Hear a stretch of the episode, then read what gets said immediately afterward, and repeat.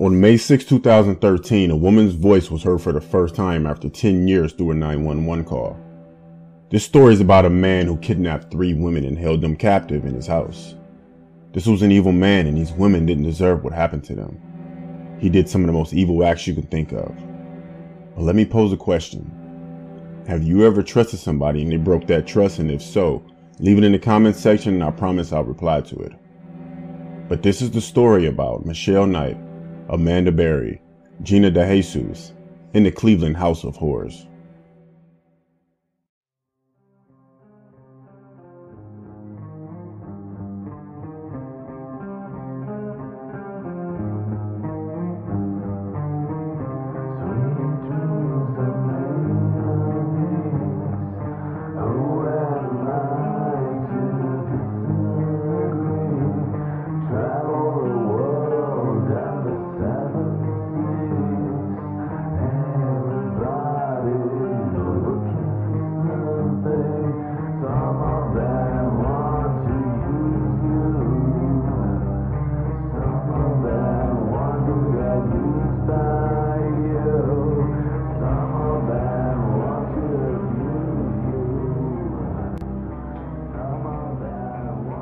House was boarded.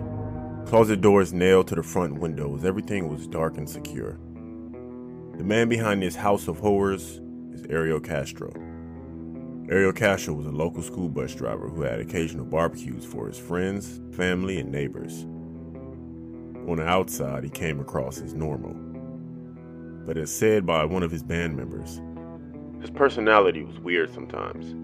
One moment, he'll be joking around with you, and the next moment, he'll be angry with the whole band for no reason. Ariel Castro had kids with his ex wife, but the relationship between him and his ex wife was horrible. He was extremely violent with her. Per police reports, he had thrown her down the stairs, broken her ribs, and cracked her skull. This pattern of misconduct continued throughout the years.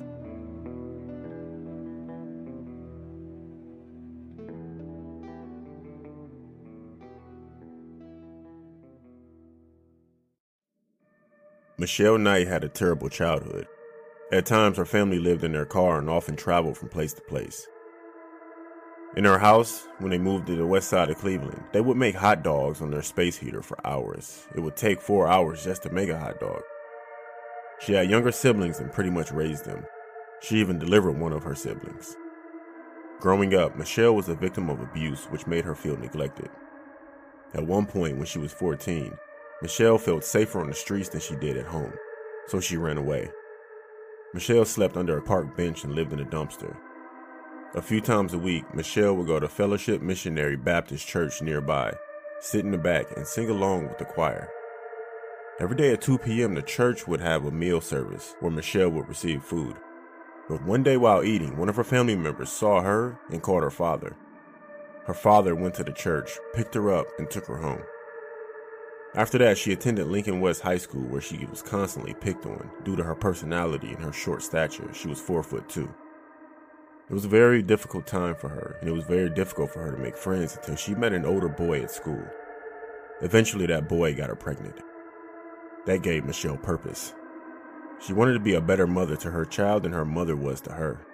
So one day, she went looking for a job and left her child with her mother and her mother's boyfriend. Michelle returned home and her mother wasn't there, but the boyfriend was there and the boyfriend was drunk. The mother's boyfriend grabbed Michelle's son by his leg, injuring him. Michelle takes her son to the hospital, and eventually CPS took her son, which is Child Protective Services. Fast forward some months on August 23, 2002. Michelle was on her way to a case management meeting, but she was lost. Her mother was supposed to take her where she was supposed to receive her son back. She walks into a dollar store asking for directions. She asked the clerk, but the clerk couldn't help her. But that's when Ariel Castro intervened. He let her know that he can take her and he'll get her there within 5 to 10 minutes because it'll be about a 40 minute walk for her, and she had to be there within 15 minutes. Ariel Castro was the father of one of Michelle's friends, so she was comfortable with him. During the drive, Ariel Castro mentioned how his dog just had puppies and that she can take one home and that his daughter was at the house. Michelle showed interest in the puppies and seeing her friend. They went into his house. As they entered the house, they went through the back door and she waved at the next door neighbors. Once she entered the house, she noticed that the windows were boarded up and no one was able to see inside. She also notices that she can't hear the puppies. He tells her that the puppies and his daughter were upstairs, so they go upstairs. As they're going up the stairs, you have to turn right. As they turn right, she gets to the top of the stairs and he points at a room. As they're getting closer to the room, she starts to think that something was wrong because she still doesn't hear anything. He told her the puppies were sleeping. She enters the room and he follows. Once they entered the room, he closed and he locked the door. He immediately tells Michelle that she would never leave this house again. Michelle drops to the floor begging for him to let her leave. He takes her wallet from her and takes a picture of her son out. Ariel then takes the picture of her son, rips it up, and tells her that she would never see her son again. That was the only picture that she had of him. At that point, he tells her that if she screams, that that will be the last thing she ever does. He proceeds to tie her up with an extension cord, an orange extension cord around her ankles, wrist, and neck. He then put the sock in her mouth and hung her up to a contraption and he left her there for two weeks. If you don't know what I mean, her wrist and her ankles were tied together while she was facing the floor and she was halfway between the floor and the ceiling. During that time, he would occasionally feed her and give her water. So after the two weeks, he took her to the basement, where she was tied to a pole in the middle of the basement for weeks with a motorcycle helmet on her head, so she could never tell what time of the day it was because the visor was over her eyes. Castro would do things to her that only a sick individual would do, over and over and over. And to mask her screams, he would often leave a radio on very loud throughout the day. Michelle states that whenever he would do anything to me, I had to put my mind in a different place. As Michelle Knight is held captive in Ariel Castro's house, he continues to prowl the streets for his next victim. So one day, Michelle can hear something going on downstairs, but she can tell that he wasn't alone. It was a struggle. There was a girl downstairs yelling for him to get off of her. That person was, was Amanda Berry.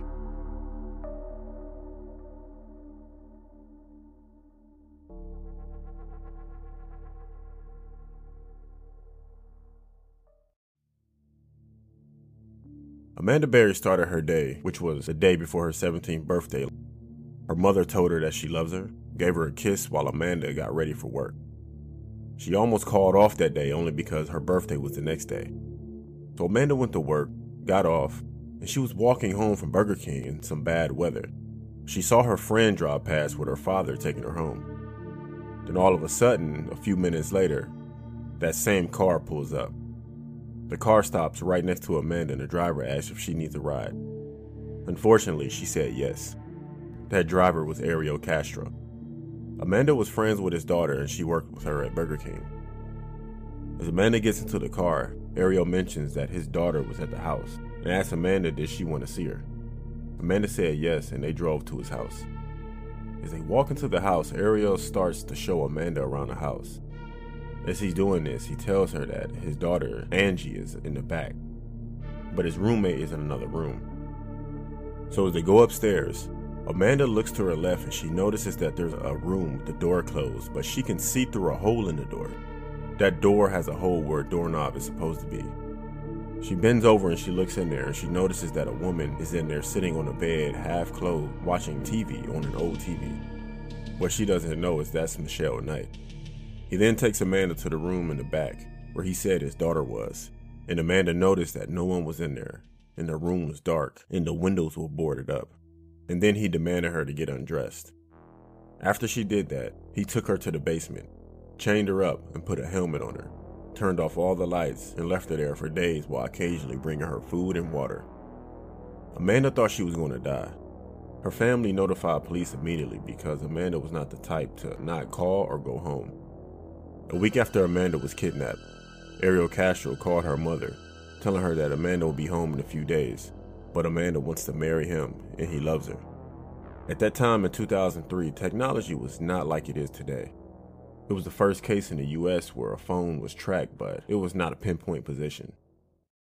At first, it was just Amanda Berry and Michelle Knight in separate rooms. Both described their living conditions as disgusting. They were not allowed to leave their rooms or to go to the bathroom, so they used buckets that were barely emptied. Castro controlled every action in that house. They were barely allowed to bathe. If they were allowed to take showers, it was only with him. And then one day, they hear another struggle downstairs. And that was Gina De Jesus.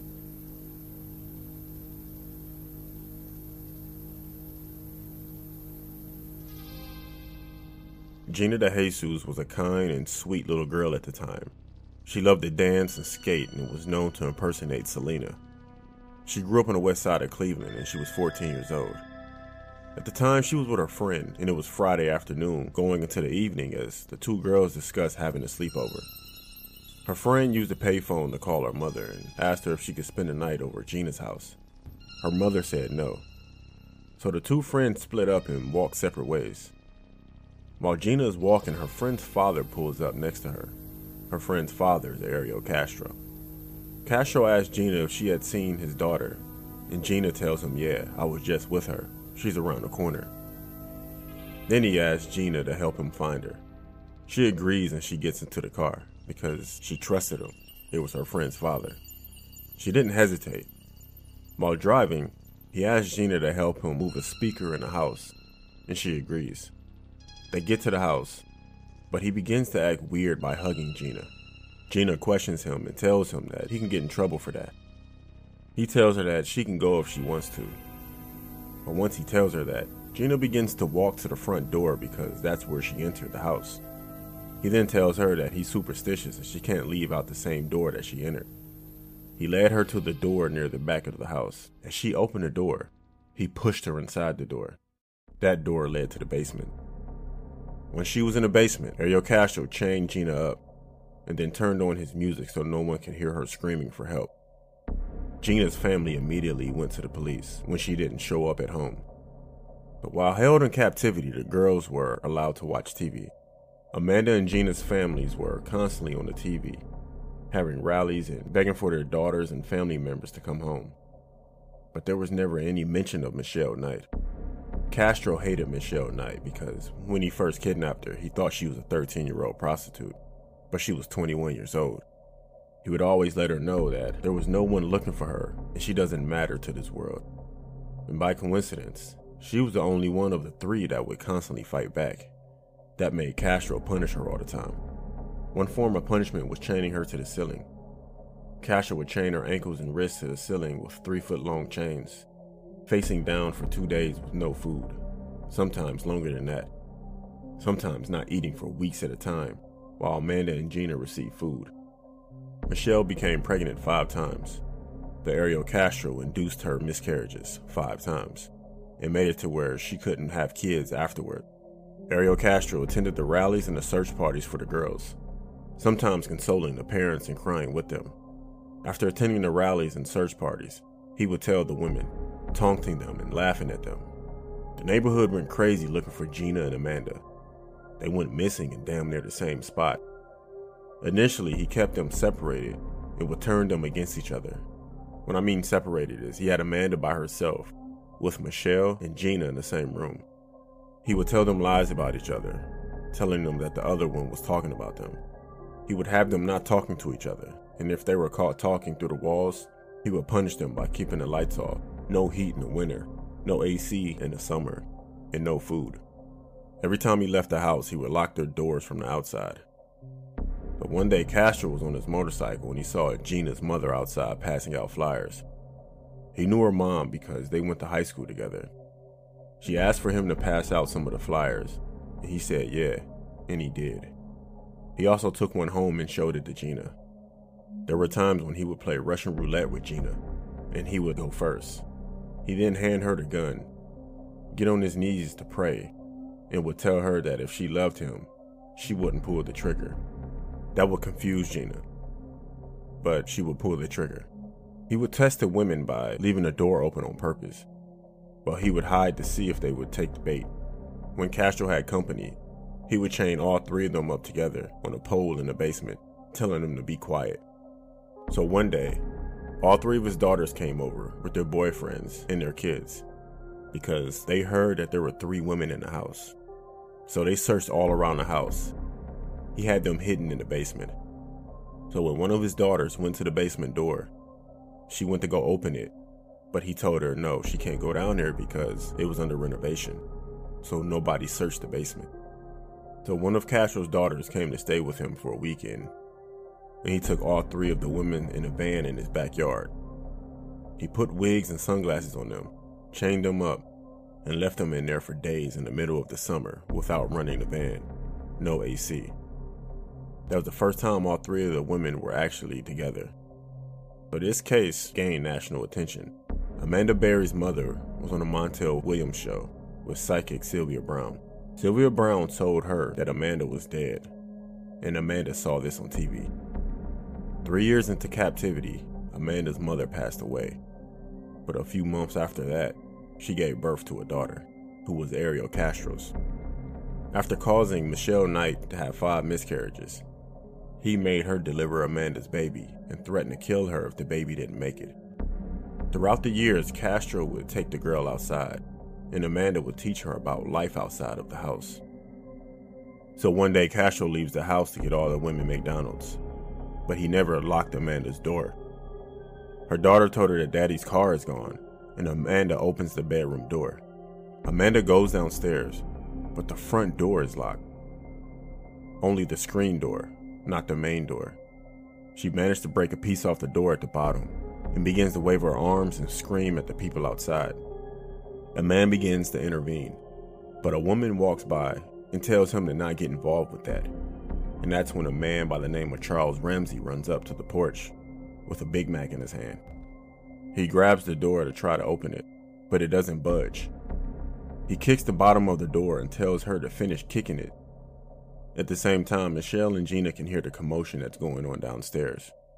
They think that Amanda is getting beat by Castro, so they turn their radio up. As Amanda gets out of the house, she brings her daughter out with her. And these are the 911 calls made by Charles Ramsey and Amanda Berry.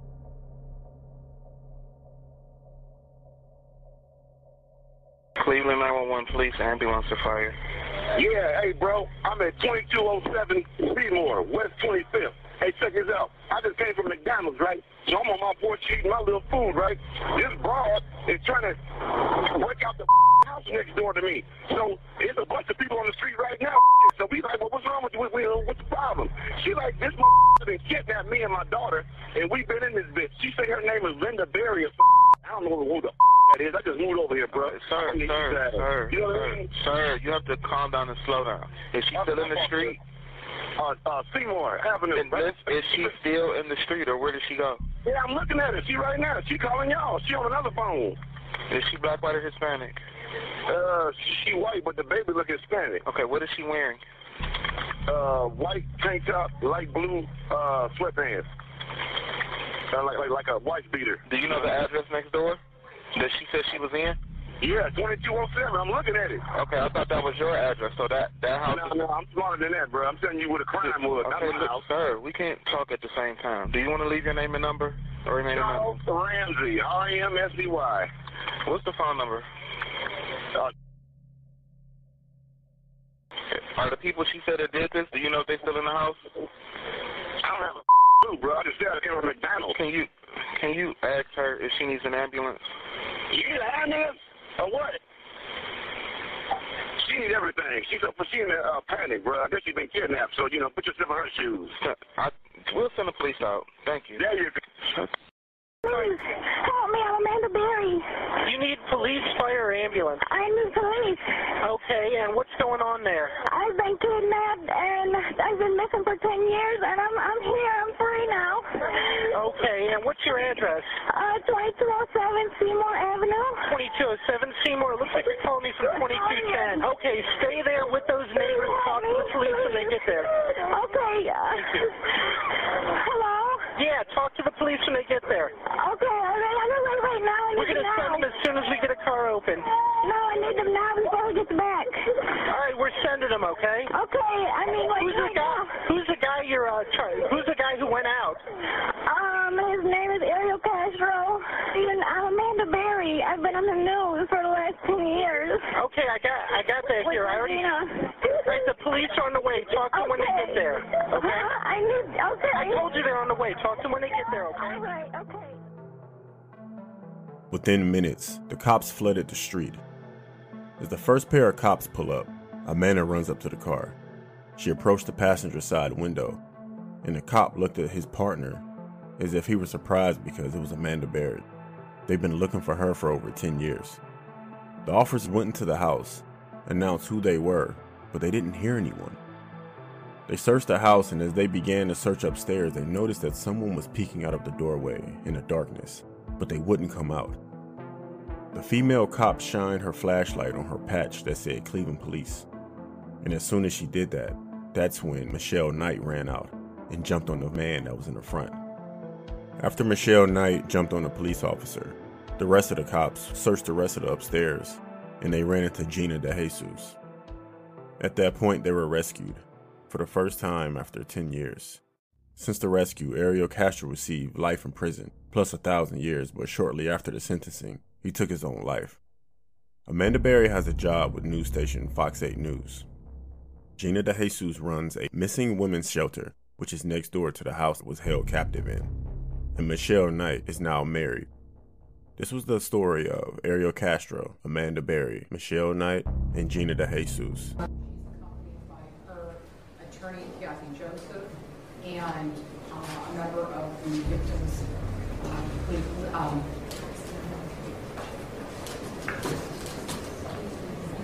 Lisa Mariello. Thank you.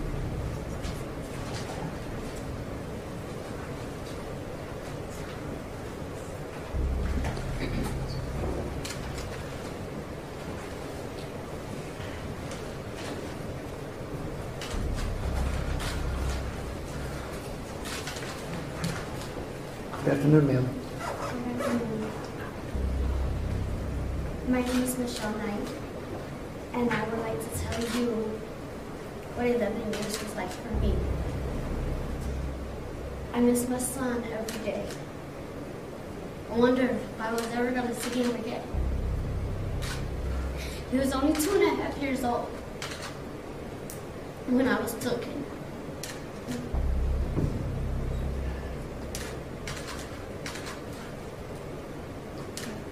I look inside my heart and I see my son.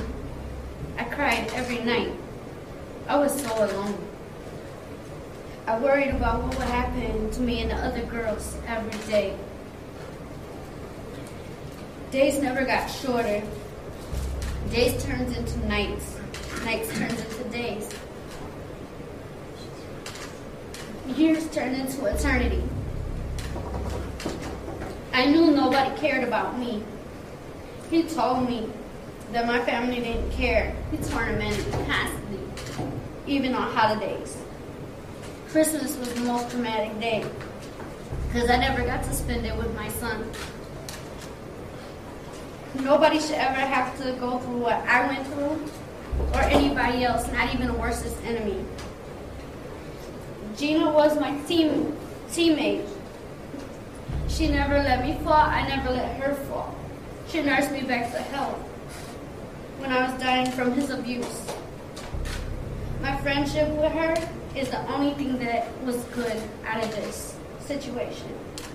We said we will someday make it out alive, and we did.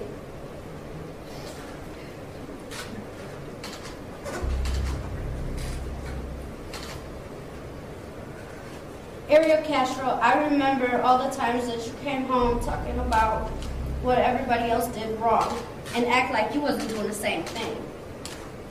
You said, at least I didn't kill you. For you took 11 years of my life away, and I have got it back. I spent 11 years in hell. Now your hell is just beginning. I will overcome all this that happened, but you will face hell for eternity. From this moment on, I will not let you define me or affect who I am. You will, you will live, I will live on. You will die a little every day. as you think about the 11 years and atrocities you could inflicted on us. What does God think of you hypocritically going to church every Sunday? Coming home to torture us. The death penalty, penalty will be so much easier. You don't deserve that. You deserve to spend life in prison. I can forgive you, but I'll never forget. With the guidance of God, I will prevail and help others that suffered at the hands of others. Writing this statement gave, gave me the strength to be a stronger woman and know that there's good, there's more good than evil. I know that there's a lot of people going through hard times, but we need to reach out a hand and hold them and let them know that they're being heard. After 11 years, I am finally being heard, and it's liberating. Thank you all. I love you. God bless you. Thank you, Miss Stein. Bro, I knew something was wrong when a little pretty white girl ran into a black man's arms. Something is wrong here. Dead giveaway.